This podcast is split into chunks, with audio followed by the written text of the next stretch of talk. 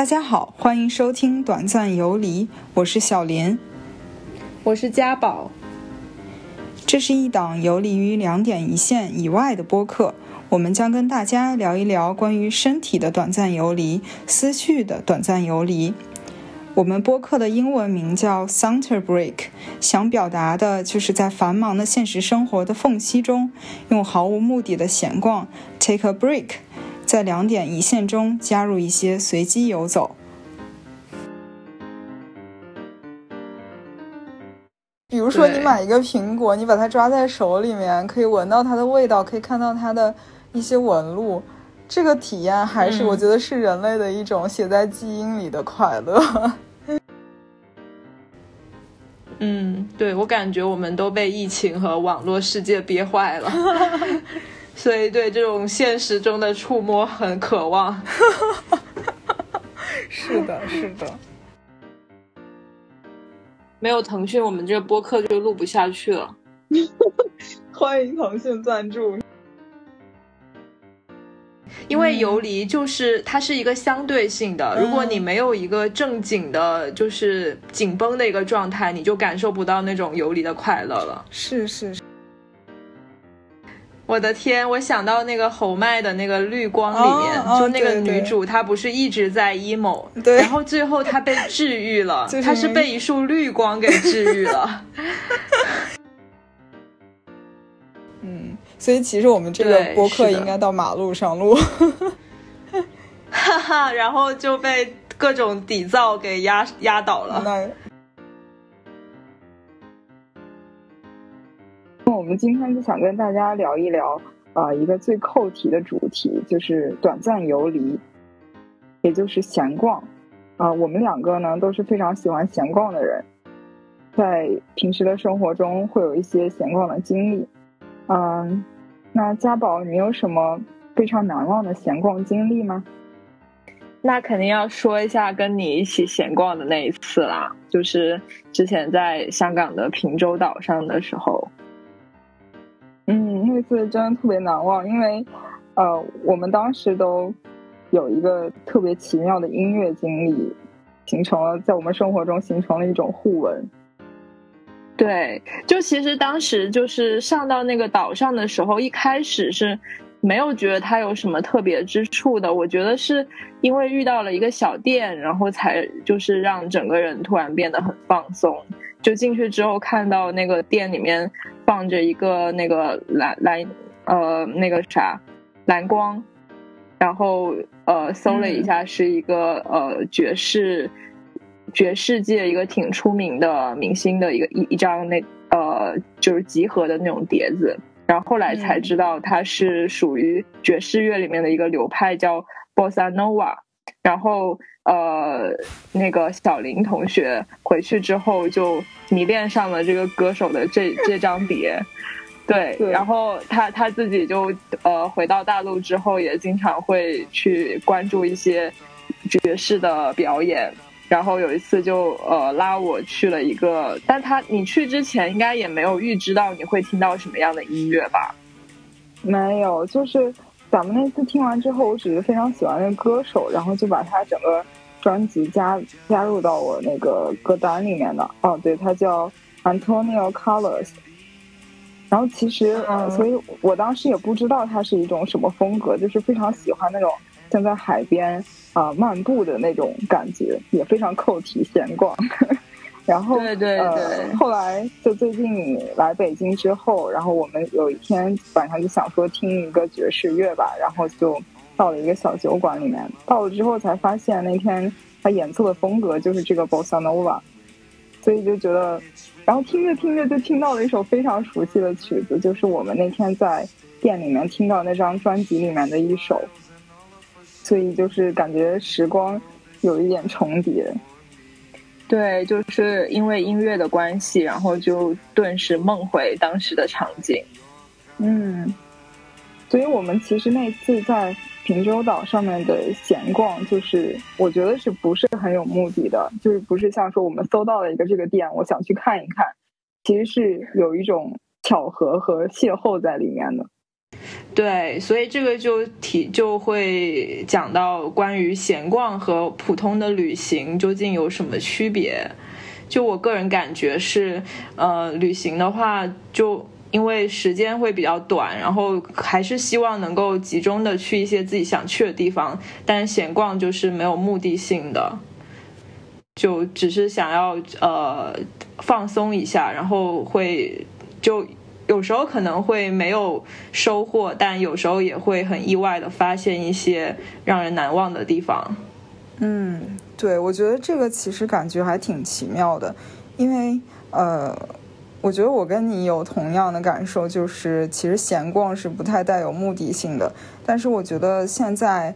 呃，就是因为社交网络很发达，包括像一些平台。呃，就会有一些人来发他的一些经验啊，或者是有些可能真的是确实是在营销，就是我们很容易会搜搜寻到一个目的地，就是我们在网上看到哇，它好有意思啊，所以我们要去打卡。但我觉得这个，嗯，跟我们之前那种没有目的的闲逛相比，就少了一些惊喜和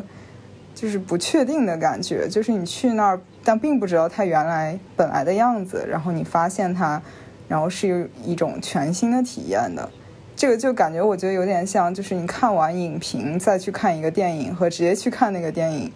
的感觉还是不太一样的。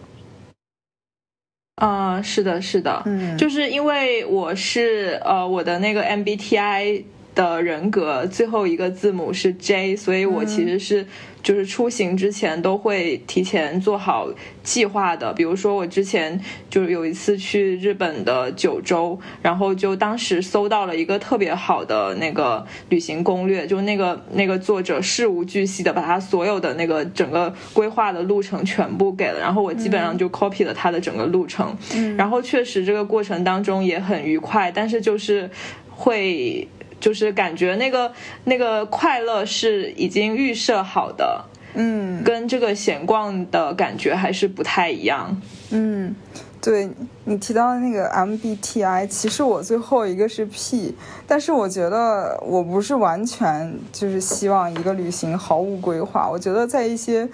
嗯，就是大的方面上还是要有一些规划的。比如说，你我们要去平洲岛，不是说我都不知道我要去哪，然后会有一些小的点，呃，不需要规划的太细。对，就我们当时也是有一一部分是像寻常的游客一样，就是会环那个岛，呃，把把那些山啊、海啊都看一遍。嗯，但是其实，呃，当时看到什么风风景什么，呃。都已经忘记了，但记住的反而是 没有写在我们的旅行计划里面的东西。是是，我觉得那个，我突然想起来，就那个店主也给我一种就很随性的感觉。他店里面很多东西不都是他呃在旅行的过程中去淘到的一些东西？我觉得他应该也是没有说我今天要买一个杯子，或者我今天要买一个呃老式的唱片机。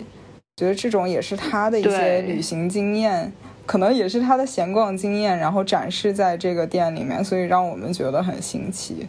其实啊，就当时在香港的时候，就因为你平时还要上课嘛，所以我有几天是我自己去闲逛的。我觉得有时候就是两个人闲逛的话，确实还蛮有意思的，因为会有一些聊天啊，一些互动的时光。但是我觉得有时候一个人闲逛呢，更像一种冥想，或者是当时我的。伙伴可能是我周围的环境，并不是一个具体的人。对，嗯，但是感觉就是，呃，我我就是记自己逛的很多，后面记忆就模糊了，然后跟别人逛的，就有时候会通过一些聊天，不断的加深回忆。哦，确实确实。然后那种美好。那种美好其实是在后面不断的去增加的，就是我感觉，对，是那个回忆让它更甜美了。啊，对，确实，确实，你这么说，其实我之前有想，就是一个人的闲逛，其实记忆会稍微模糊一点，只有一些一些小的、非常细小的点会让我记忆非常深刻。就是我之前有，对，或者是，嗯，我之前有一次就是。相当于是出差的一个间隙吧，就是我们大概周五的时候出差结束，然后我就决定留半天去逛一下青岛。我当时是在青岛，呃，然后其实也是一个有点类似于书店主题的半日游，因为我那天下午就马上就要再坐动车回来了，所以只有一个上午的时间，然后就逛了一些书店，但是其实我都有一点记不太清，就是具体逛了什么书店，什么书店，就记得有一个在良友书店里面，它有一个，当时好像是可能也是张爱玲。诞辰多少多少周年的纪念日，然后里面就会有关于张爱玲的一个展览。其实具体展览了什么我都有点记不清了，就是会有徐子东老师的一本书，因为我当时确实也在看。然后，啊，对，然后还有是他讲那个二十世纪中国小说吗？不是，他专门写了一本关于张爱玲的书。其实他他对张爱玲也挺有研究的，不是说前一阵那个。呃，张爱玲那个小说叫什么来着？就马思纯演的那个，哦，《第一炉香》。啊，对，那个里面有一个香港富商是徐子东老师客串的。哈，真的呀？特别神奇。我去看一下 cut，就就一闪而过。他在他在阳台上，对，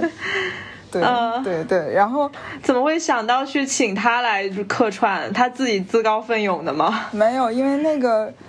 呃，那个书，那那个电影的改编是王安忆做的，然后徐子东老师他不是在那个，就是相相当于研究张爱玲方面也有一定的成就嘛，所以请他做了顾问。然后他可能当天正好在片场，然后就少一个少一个那个饰演香港富商的人，然后然后他说他就被拉过去了。啊，对，然后 说回适合他的，对我觉得这个人设主题，对人设特别适合他，他在和他那个两室一厅的人设非常的非常搭。对，然后说回那个张爱玲的展，然后我现在还记忆特别深的就是里面还有一个盒子。盒子里面放了很多大概一厘米宽的小纸条，上面就写了一些那个胡兰成写给他信里面的一些句子的摘抄，然后里面有一句话叫“呃，桐花万里路，连朝雨不休”，我就觉得就这个这句话特别，呃，就是跟闲逛特别搭，因为我当时也在闲逛嘛，我觉得。胡兰成这个人有点东西，就他非常，不然怎么能让他那个呢？对对，就他，我觉得他他这个可能是描写他对于爱情的一种想想象吧，就是两个人在长着梧桐树的街边一直聊天，一直聊天，一直聊天，可能到第二天天亮的一种情形。嗯，顿时就有画面了。是的，是的，我觉得嗯有点东西。我感觉就是就是记忆这种东西很难抓住，然后如果你当时遇到了一个什么，可能你马上跟别人说出来，你在微信上或者说呃打电话跟别人说出来，或者是通过这种就是比如说胡兰成的一句话，然后就才能把它抓住，不然很多就很虚无缥缈了。对，是是。说到这个，我觉得就是嗯。之前那个项标，他那本书里面写的，就是建立附近性。确实，我觉得一个人旅行要建立附近性的话，还是就是你像你刚刚说的，也会有一些支点，会有一些呃，比如说像这个小纸条，可能是我跟当时那个书店的一个思思，就是思绪上面的一个互动，所以我才能抓住这个点，或者是我当时如果跟当。当地的一些，比如说老板啊，或者是谁有过一些对话，这样的话也是一种附近性的建立。就虽然我是一个游客吧，是一个是一个外来的人，在那个城市，但是可能跟人的一些互动就会建立起这种一定的附近性。因为当时我也是一个人，然后就可能快到中午的时候，因为我下午就要走了，我中午就想赶紧吃点什么东西，然后就要回酒店了。然后当时我就觉得，嗯，我不要依靠社交网络给我推荐的店，所以我就，嗯，我就随便就逛着逛着，然后看到一个海鲜店，因为青岛可能还是我觉得吃点海鲜比较特别吧，有当地的特色。然后当时那个店可能也快一点多要打烊了，然后店里面就有一个老板娘，呃，他他说你想吃什么，我给你炒点什么。我说我就一个人可能吃不了你这一份，然后他就给我炒了一个拼盘。然后当时我觉得，嗯，就让我觉得他其实很有跟人聊天的欲望。因为我最近看了一篇文章，他说为什么我们公司里面的保洁阿姨都那么沉默，但是你如果跟他聊几句话的话，他会很愿意跟你聊天。我觉得可能也是一种。嗯，中年女性她需要跟别人聊天，她也是有社交的需求的。当时那个海鲜店的老板娘就给我感觉，她每天工作非常辛苦，可能因因为他们中午是卖海鲜嘛，可能晚上就是一些烧烤，她要一天不停的准备这个饭食。所以我当时跟她聊聊了一些天啊，什么她每天在想什么，她跟我聊了很多。其实感觉虽然她完全不认识我，我们两个年龄可能也差十几岁。我觉得这个还挺奇妙的，这个我也记忆比较深刻。所以那个那个你去吃饭的那个时候，是他一天当中比较闲的时候。对对对，嗯嗯，他可能就是下午的餐食还没有开始准备，中午在休息。他跟我聊了很多啊，你为什么来我们这儿啊？还有他们当地青岛，我因为我吃饭的那个地方是老城区，就是相当于青岛山上的那一部分。所以他也也跟我聊了聊什么当地的房价呀什么的，还挺奇妙的。啊。嗯，就每个人都是一个宇宙，对对，就其实是有很多可以挖掘的东西的。嗯嗯。嗯，我觉得这个这个经历对我来说其实是一种尝试，因为我怎么说可能会有一点社恐，但是我也是想努力的去建立这种附近性，然后就是收获了还挺奇妙的一种体验。认识了一个，嗯，可能这辈子都不会见到的人，但是我知当时知道他当时在想什么，他每天在考虑一些什么东西，我还觉得挺有趣的。嗯，是，就我我之前是那个挺社恐的，然后我也是这几年慢慢的就是。呃，想要跟更多的人去聊天，所以我就是会经常跟那个，比如说打车跟司机聊天，或者去剪头发跟 Tony 老师聊天，然后就问他们关于他们职业上、他们生活里面的一些细节，然后其实他们都挺愿意聊的，呃，就最最。呃，最最让人封呃感到封闭的一次，就是之前去那个潘家园的时候，嗯，然后那边有很多那种旧书 旧书摊，对，然后就会有那边的老板就会很有戒备心，因为可能他们卖的书是一些比较特殊性质的书，然后他就很担心你是有怀心怀目的去接近他的，不然其实大部分人都是对这种呃这种就。陌生人的聊天是不不会有戒备的。嗯嗯，我觉得还挺有趣的，又让我想起了刘子超的书。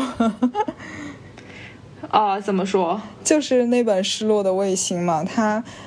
嗯，之前好像那个圆桌派采访他那一集也说他这个写作方法还是挺特别的，因为他，呃，非常的像。进入当地的生活，不是说像，比如说，可能有一些旅行文学，是我到了这个地方，我一边介绍它历史的厚重感，一边描写一些当地的，呃，风光啊，或者是一些景色啊。他更注重的是会和当地人，呃，做一些交流。就可能这个交流，他也不是，就是刻意的说，我今天要采访一个什么大人物，因为跟他。交流的很多就是不小心遇到的，比如说他在一个湖边在那儿晒太阳，或者是呃做对，或者是看看书、吃吃东西什么的，就会有两个女生跟他打招呼，然后就促成一段 奇缘。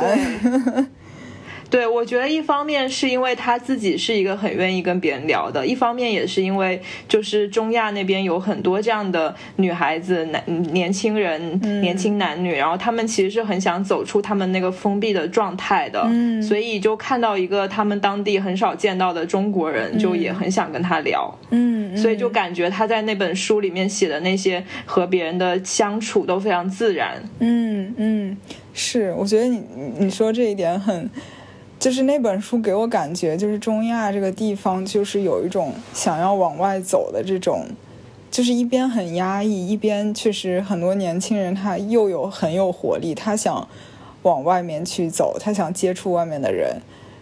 是有这种感觉的。然后那本书最后就是最出名的两个人，一个是那个好像是叫 Lucky。就一个一个年轻人，然后他特别想出走出来，然后后来好像就是还有还有后续，就是他因为呃刘子超在这本书里面提到他，然后他面试了一个中国的公司，然后对就被那个面试官给认出来了，然后他就真的成功来中国了。嗯，就是那个呃当他的一日导游的那个年轻男生嘛，还叫他哥，是那个。嗯，好像是。他是用中文叫他哥吗？应该好像还是用英文 bro。他可能是黑人，黑人 bro dude。嗯 嗯，那你自己就是嗯，出去一个人闲逛，或者是跟朋友一起闲逛，有没有就是跟当地人产生一些有趣的、有趣的邂逅或者聊天？嗯，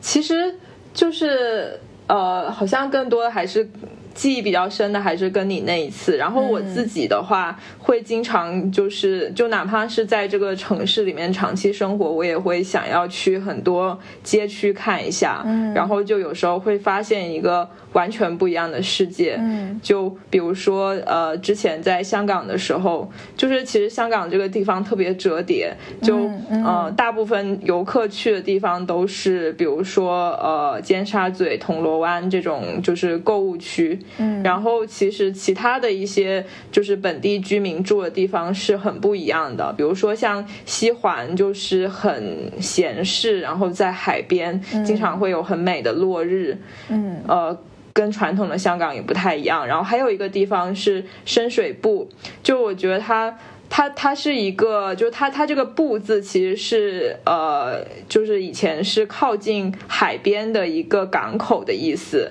然后后来因为香港填海，然后就呃这个地方就失去了它的一个价值，然后逐渐变成一个比较呃有点像就是比较贫困的人会集聚集的一个地方。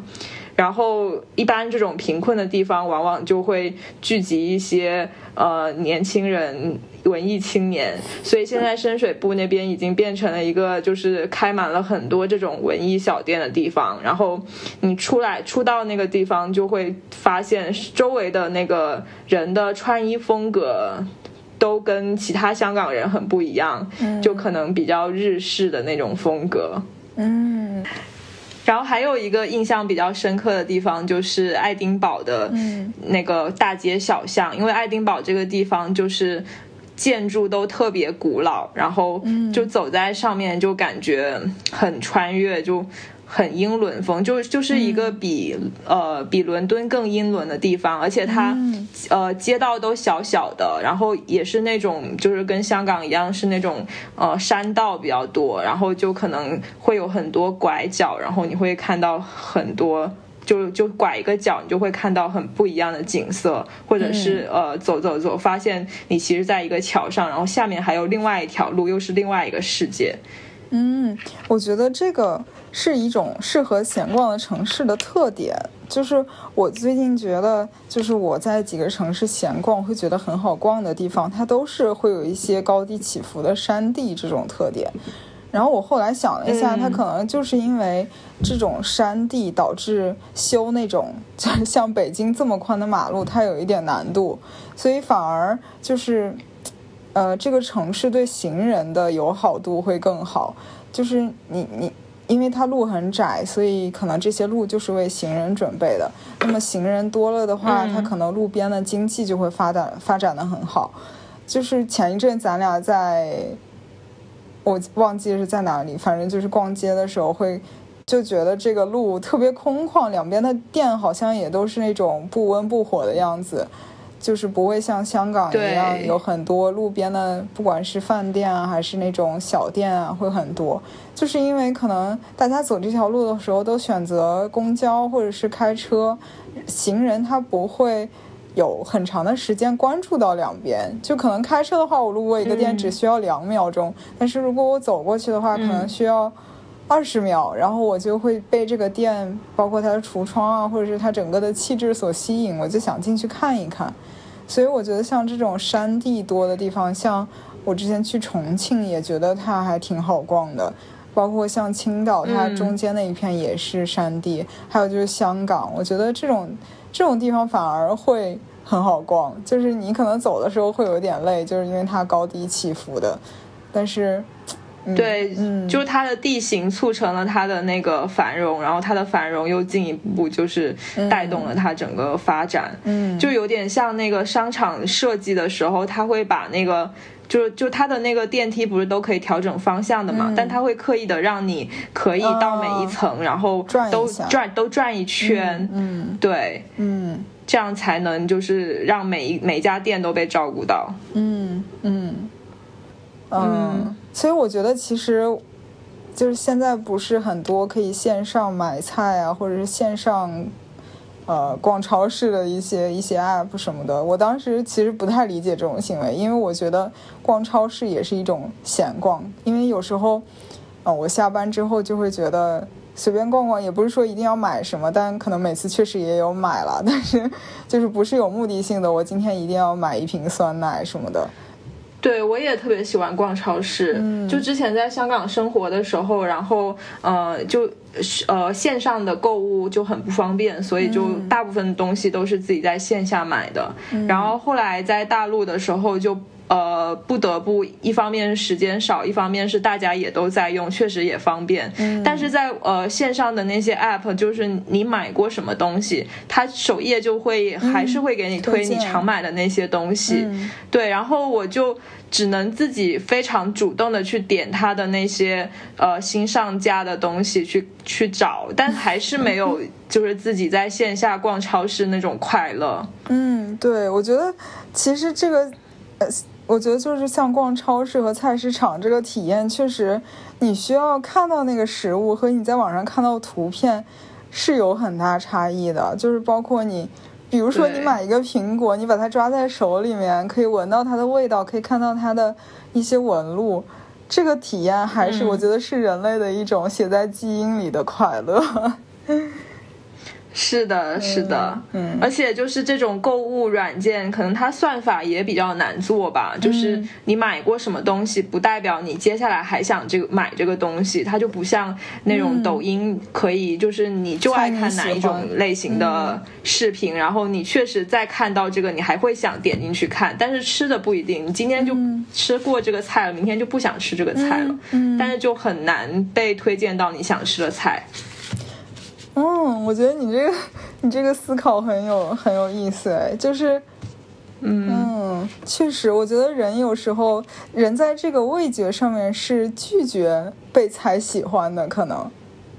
就是算法。其实你比如说你买衣服，它可以算到你喜欢，比如说什么类型的，什么文艺风格、法式风格，但是吃东西这个事儿，它算得到吗？它可能确实算不到。对，是的，嗯，而且现在人口味也越来越杂了，嗯嗯，可能口味这个东西是没有办法被减防的。对，嗯，是，但是很可惜，就是现在北上广深，然后杭州这种一一二线城市，基本上就是呃，我美食越来越趋同，就你打开外卖 APP，基本上就只能看到什么烧烤呀、小龙虾呀这种比较比较重口味的东西。嗯嗯，确实很可惜。其实大家还是，我之前看到一个说法是，人既希望。他的邻居跟他不一样，又希望他的邻居跟他一样，还挺奇妙的。嗯，就是既想要共鸣，又想要新鲜感。对对对，是，嗯嗯。所以这也是我们为什么想要闲逛的原因，就是呃，新鲜感就是去跟别人聊天，去发现惊喜。嗯嗯。但可能也会想，然后在聊天里面也获取一些共鸣。嗯。其实我觉得这就是我们闲逛的时候的一些感受，就是包括我觉得我个人的感觉是，我就边走路，不管是边聊天还是一个人走路，就是思维会变得很活跃。哦，那你会想什么呢？我之前有一个体验，就是我在研究生的时候会写论文嘛，因为我做了一些关于行为金融学方面的论文，所以就是你要去想人在这个决策的过程中他是怎么想。就是如果我一直坐在电脑面前在那里想，我可能没有什么想法。但是有一天，就是到了晚上的时候，我会要出去买饭嘛，然后就跟我同学一起，就边走边聊我们。我要写的这个论文，就突然就就有了一些灵感，就想通了一些事情。我觉得还对对对，挺有趣的。我觉得这个跟空间有关系吧，就是你走到一个比较开阔的空间的话，你就是会大脑会比较容易被刺激，嗯，活跃起来。然后每天窝在房间里面闭门造车造车的话，就没啥想法了。嗯，是，嗯，所以其实我们这个播客应该到马路上录。哈哈，然后就被各种底噪给压压倒了。那是有这个问题。对，这个就说到，就是呃，有一些人散步可能会听声、听音乐什么的，嗯，然后我还是会就尽可能的不要听。一方面是觉得说好像会有点不安全，如果你完全就是只听音乐或者听播客的话，然后一方面也是觉得说就是要。要放开五感，嗯嗯，就是声音也是这个环境的一个部分。嗯嗯，对你这个让我想到梁文道说，呃，他去一个地方的话，会不会就是有人问他，你去比如说去德国，你会不会听比如说贝多芬的音乐啊什么的？就相当于这个音乐是这个城市的 BGM，但是他说我我一般不会，我会想听听周围的声音。就这个城市本来就已经自带 BGM，了。对对对，嗯，对，而且就是前一段时间，而且我记得你说。他有提到说每个城市的那个 BGM 也很不一样，就给人的感觉也很不一样。对，是，嗯，他还提到说，就是有的城市它可能现在没有什么特别的声音了，嗯，就是比如说像香港，可能以前那个电车的铃声。会很有特点，算算是这个城市的一个声音。现在就只有在港岛那个小小的范围内比较有。嗯嗯，对哦，还有包括像那个台湾的机车的声音。嗯，台湾腔本来就是一个 BGM。是。对，我想到那个之前我们在台湾是看了一个夜场电影，然后出来时候那个路上可能看完都两三点了吧，然后路上也没有什么人，然后第二天早晨我们又去吃早饭，然后还呃就是大家都聊的很多，就包括前一天的前一天晚上看电影叫我记得是《消失的爱人》，消失的爱人，对对对，还还在聊。我觉得其实对，就我觉得那个画面给我一种电影感。嗯，就因为那个街道上没有什么人，然后我们几个，嗯，年轻人，当时还是大学生嘛，然后就是在有一点像游荡的感觉，也没有什么人，然后男男女女一副游荡的样子，就给我一种电影感，嗯，有点像那个就是午夜巴黎吗？午夜不可能，我们也没有那么文艺，但我觉得有，但我觉得那个晚上的感觉有点像《爱在三部曲》里面。他们两个在马路上面闲逛的样子，就是因为周围也很安静，没有几个人，所以那个场景还具体聊了什么我都不记得，但是那个场景在我脑子里面还留了很久。嗯，我也很喜欢就深夜的大街上的感觉。嗯，那其实我觉得咱们两个还都是比较想逛一些小店，就是就是有。就是会对城市文化更感兴趣。对，嗯，如果说让你逛一个就是纯自然的，像现在有很多像徒步活动啊这样的活动，可能我们会，因为我记忆中好像没有就是在这种完全的大自然里面闲逛，给我留下非常印象的时候，非常深印象的时候。对我，我我也是更喜欢在城市里面闲逛，然后呃看风景当然也喜欢，但是就感觉就定格在那个照片里面了，嗯嗯，没有特别深刻的回忆，嗯，可能也是像你说故事性会少一点儿，对，所以我。所以我非常喜欢看那个呃两就是徐子东、周周轶君他们那个《锵锵行天下》，就是那种文化文化旅游的感觉。嗯嗯，对我们还是需要一些人文加成。对，是的。嗯，因为可能我们去大自然里面闲逛的话。如果我是一个植物学家，或者是我对鸟类啊什么的很有研究，这个时候也会有一些故事性。就比如说，我看到这个植物，我知道它是用来干嘛的，或者是它有怎么样的发现历史。就像，呃，比如说这个植物可能它有一定的漂流的过程，它是从中亚来到中国的，这样我觉得可能也会挺有意思的。但是我们可能还是需要一些这样的背景知识。才能让这个旅行变得对，但这个嗯，但你说到它是从中亚到中国的，它可能也还是偏向文化类的那种。对对对，其实我们还是没有完全去欣赏这个植物本身，还是在欣赏它背后的人文。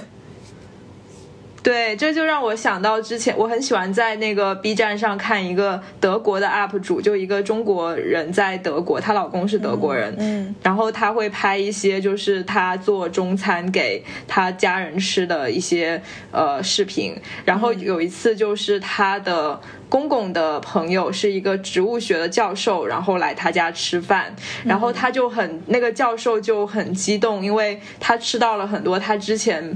在书里面看到过、知道的食食物，但他其实从来没有吃过，所以他整个过程当中就都是在就是关注的是这个这个菜是具体是什么学名，有什么什么呃植物学相关的知识，对，就跟我常规看的吃播的感觉完全不一样。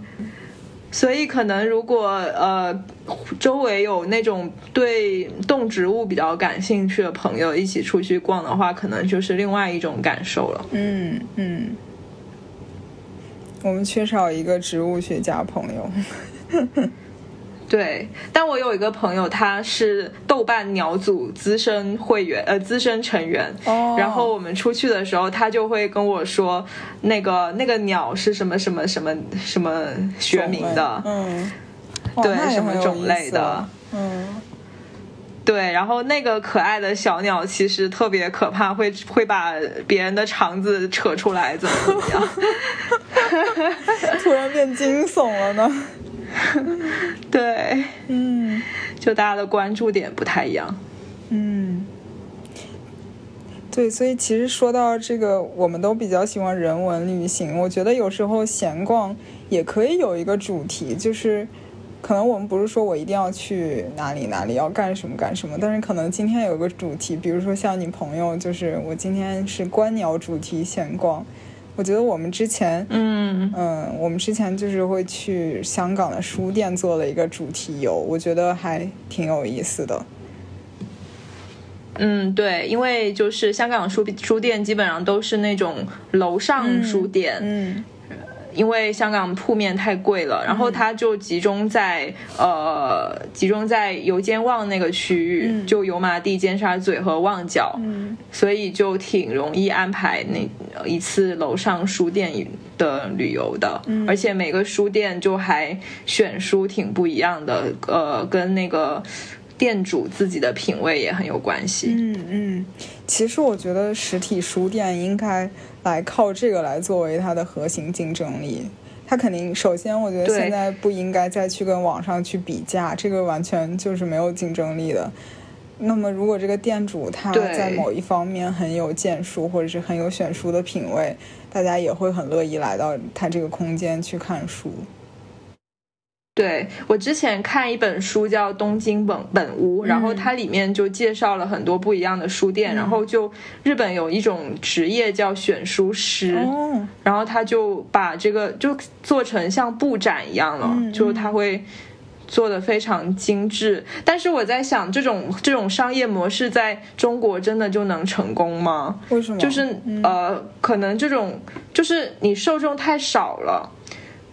就把把就本来你你把那个受众局限在文艺青年就已经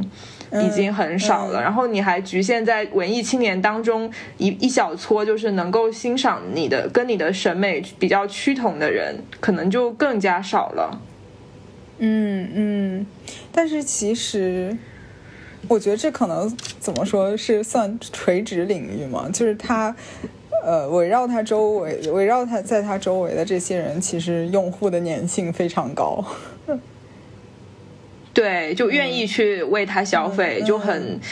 呃，高度的评价他这种这种选书的品味，然后愿意为他消费的这种人，嗯嗯，我之前也是看过一本书，叫《如果没有书店》，它其实是会插加入一些漫画的部分，就是他会把每个书店的样子画下来，然后每个城市都会有一个书店地图。呃，它作者叫嗯绿茶，现在就在我的书柜上，我看了一眼。之前也是，哦对它里面会推荐每个城市的哪些书店，每个书店有什么特色，然后可能有时候还会介绍一下这个书店的主理主理人的背景。然后我最近也不是最近吧，大概就是他这本书可能是我应该是去年还是前年买的，然后我就会我去青岛的那一次，还有呃，好像在北京也去过一些他那上面介绍的书店，然后我就发现每个书店在非常醒目的位置就会摆着这本书，就有一种哦，有一旅游种手册。像米其林榜单一样，啊对对对，米其林推荐。对，那么就很自然的 Q 到了下一个流程。哈哈哈哈！嗯，就是说到书之后呢，就是其实我发现很多文艺作品里面，尤其是偏文艺向的文艺作品里面，他会用闲逛的形式来，包括拍他整个影片，或者是写他这本书。你有没有什么比较印象深刻的这这些文艺作品？可能也不局限于电影和书，就是像一些综艺啊，像我们刚刚提到的，像《锵锵行天下》，我觉得也是，呃，对我来说非常有意思的一个关于闲逛的文艺作品。其实《爱在三部曲》就是还挺，因为我当时看的时候年纪比现在 更小一些，我觉得它里面那个 dating 的方式我还挺喜欢的，有点像胡兰成说的那个“童话万里路，连朝雨不休”，就是两个人可以一直聊一直聊，不管是他俩刚认识那一次，还是后面到后面他俩已经是夫妻结婚一段时间的时候，就是在闲逛的过程中。嗯，比如说他们去到，他们其实去到都还是蛮有文化和历史厚重感的地方，所以他们闲逛的过程中，有时候会聊聊历史，有的时候会聊聊自己，有的时候，比如说遇到一个诗人，你给他一点钱，他帮你写一首诗，就还都挺给这个 dating 加入了一些浪漫的气息。就因为我觉得，其实这种偶遇或者邂逅，或者是一些不确定性，本来就很浪漫，它有一些浪漫的气质在里面，就比我们完全规定好我今天要看电影、吃饭、去干嘛干嘛要更浪漫一些。对我也是在很小的时候看的《爱在三部曲》，嗯就可能现在会觉得这个三部曲很俗啦，就是大家会觉得它是一个非常典型的豆瓣文青喜欢的电影，但是我还是。你这句 话就觉得被这个得罪了好多人。但是我自己也是这个喜欢他的一员之一啊。嗯防杠指南。对，对，就是我感觉他，嗯，就整个塑造了我的一种感情观，嗯，就是我会喜欢什么样的人，我会从哪什么什么入口、什么地方、什么时刻开始心动，都是嗯呃跟这个电影很相似的。嗯嗯，我觉得确实这种形式就很容易让人心动，就是包括比如说你看到一个什么东西，就是那个氛围感很足。比如说两个人一起看到了一个落日，就是你很难不心动。对，嗯我的天，我想到那个侯麦的那个《绿光》里面，就那个女主，她不是一直在 emo，对 然后最后她被治愈了，就是她是被一束绿光给治愈了。就是太阳落山的时候，在某些天气的情况下，它就会在最后落下去之前散发出一些绿光。对，嗯，真的真的太文青了，文青文青浪漫指南，文青 dating 指南。是的，嗯。然后就就是这个这个形式，其实，在生活当中还挺经常遇到的。就是我我我前一阵还就身边有一个朋友，他真的就是在火车上面，然后认识了他现任男友。哇哦！对，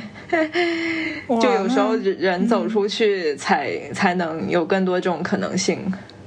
嗯，他这个也太浪漫了吧，可以拍电影了都。对，但它是疫情下的浪漫故事，嗯，就是因为健康码之类的问题，然后使他们产生了交集。不然，你一般的火车上的乘客也未必就会有深入交流。是是，这简直是什么霍乱时期的爱情故事吗？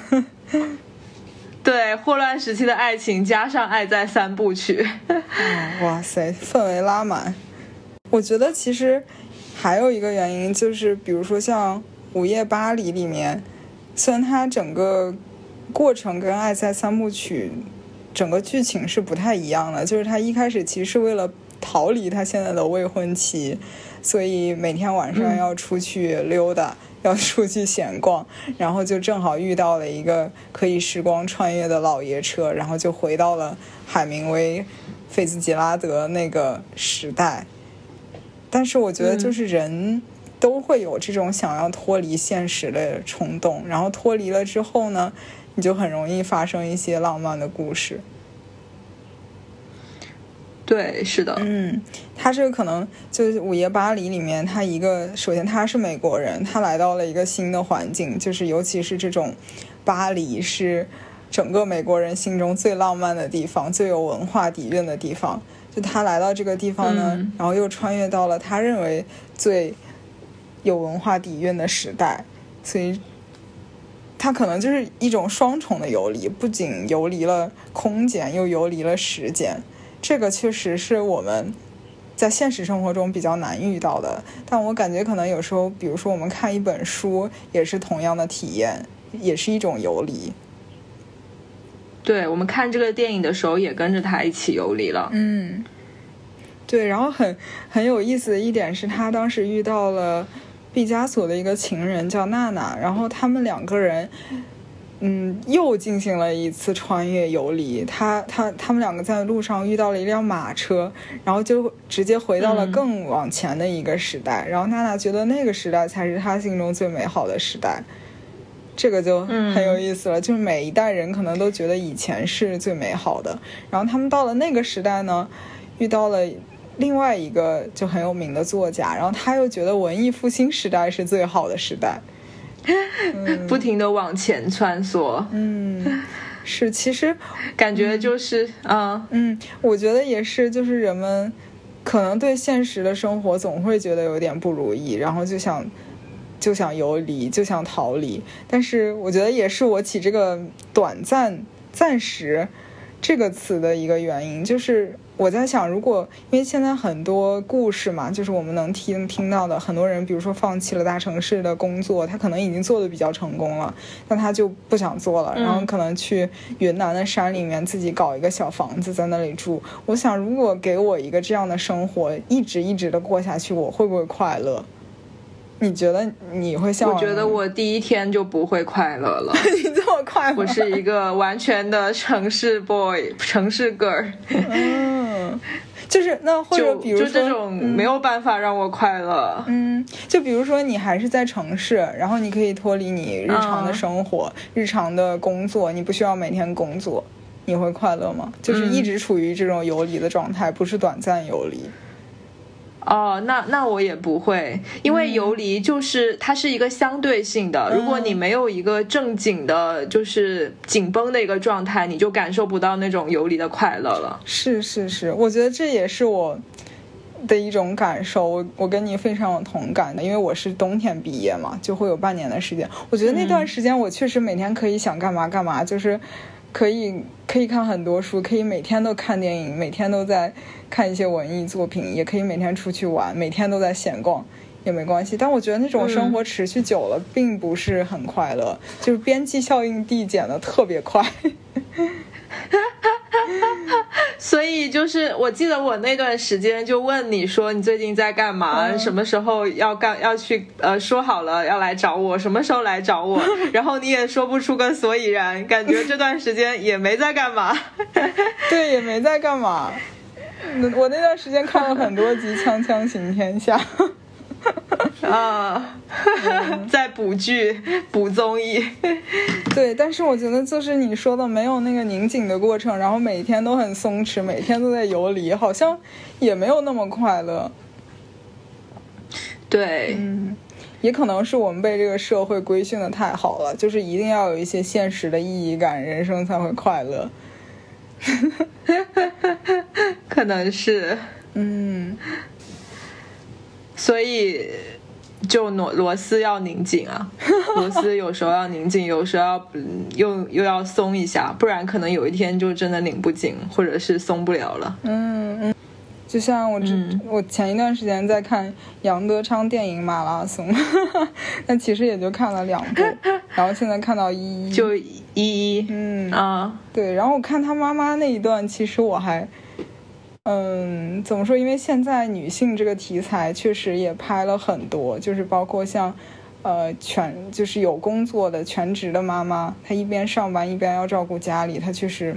就是每天生活都被一些琐碎的事情安排的很满。这个时候人就有一种螺丝拧太紧，但又缺乏一种意义感的感觉。然后她当时因为这个妈妈的妈妈就是他们台湾可能叫婆婆。然后也生病了，就是属于昏迷的状态。他们家庭的每个人都要去跟婆婆讲今天自己干了什么，干了什么。然后当时那个妈妈